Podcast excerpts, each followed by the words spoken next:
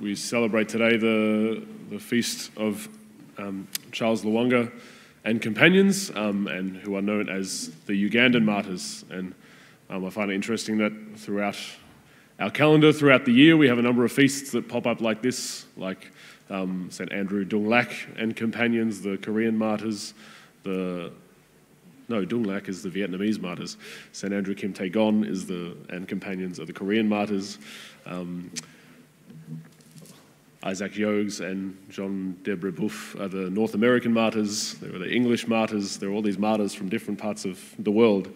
Um, and it, like, of course, God wants to bring the good news of salvation to every corner of the earth, but it seems a funny way of doing it by sending people there to die. Um, so, what, is, what does that mean? Why, why, why is this um, the way that God wants to kind of bring the gospel to new lands? Um, we have, there's a, there's a saying that's, that's come from many centuries ago in the church that the, the blood of martyrs is the seed of Christians. It was actually in our opening prayer for the Mass today.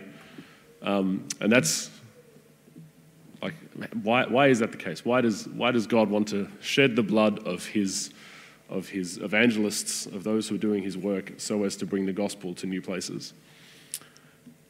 But I think that's exactly the, the point that he wants to bring the gospel to these places.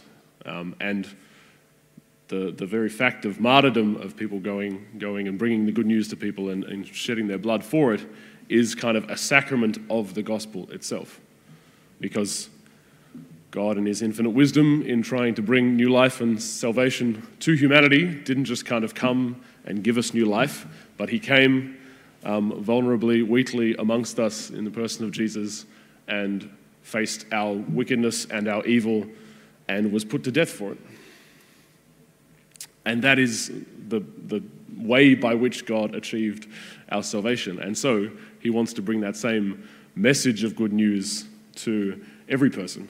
But you know, I, I can't exactly experience myself as being a first century Jew or Roman soldier and putting Jesus to death because of the rejection and the sin in my heart. So, God wants to make this mystery of, of Jesus' death and resurrection present um, for all the world, not only by the proclamation of what has happened and the new life that's coming, but we see that by the witness of the martyrs. The, the word martyr from the Greek means witness. They're witnessing to this love by which Jesus came to us and so wanted to bring new life to us that, that he even accepted death out of love for us. And so, um, these evangelists, like Charles and his companions, were so um, faithful to that call of the gospel that they had heard um, and so submitted in love to their oppressors that they accepted death for the sake of that message. And I, suppose, what does this mean for us? You know, uh, are we then supposed to go and spill our blood in our workplaces and in our families and, and wherever it is that we find ourselves so as to bring the gospel there? Um, perhaps not. Um, there's, no, there's no feast of the, the Australian martyrs, so perhaps our country's lucky, or perhaps our country's still in need of hearing the gospel in a new way.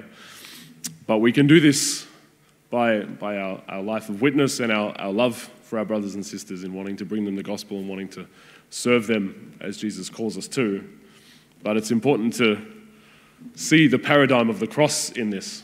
We can understand our, our life of witness and our, our life of charity or our life of ministry as um, something that we always want to produce results and be successful and kind of be effective. But the model that Jesus gives us is the cross.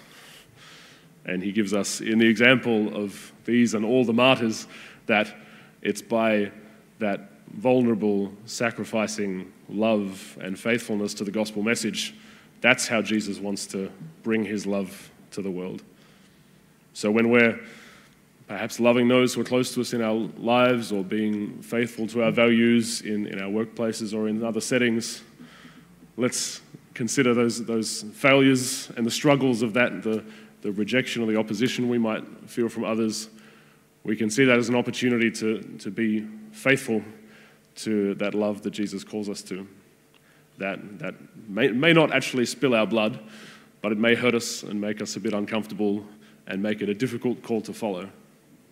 But by doing so, we too are becoming a sacrament of that gospel message in that place. And we're pouring out, if not our blood, we're pouring out a little bit of our life um, so as to share in Jesus' life that was poured out to bring life to all the world.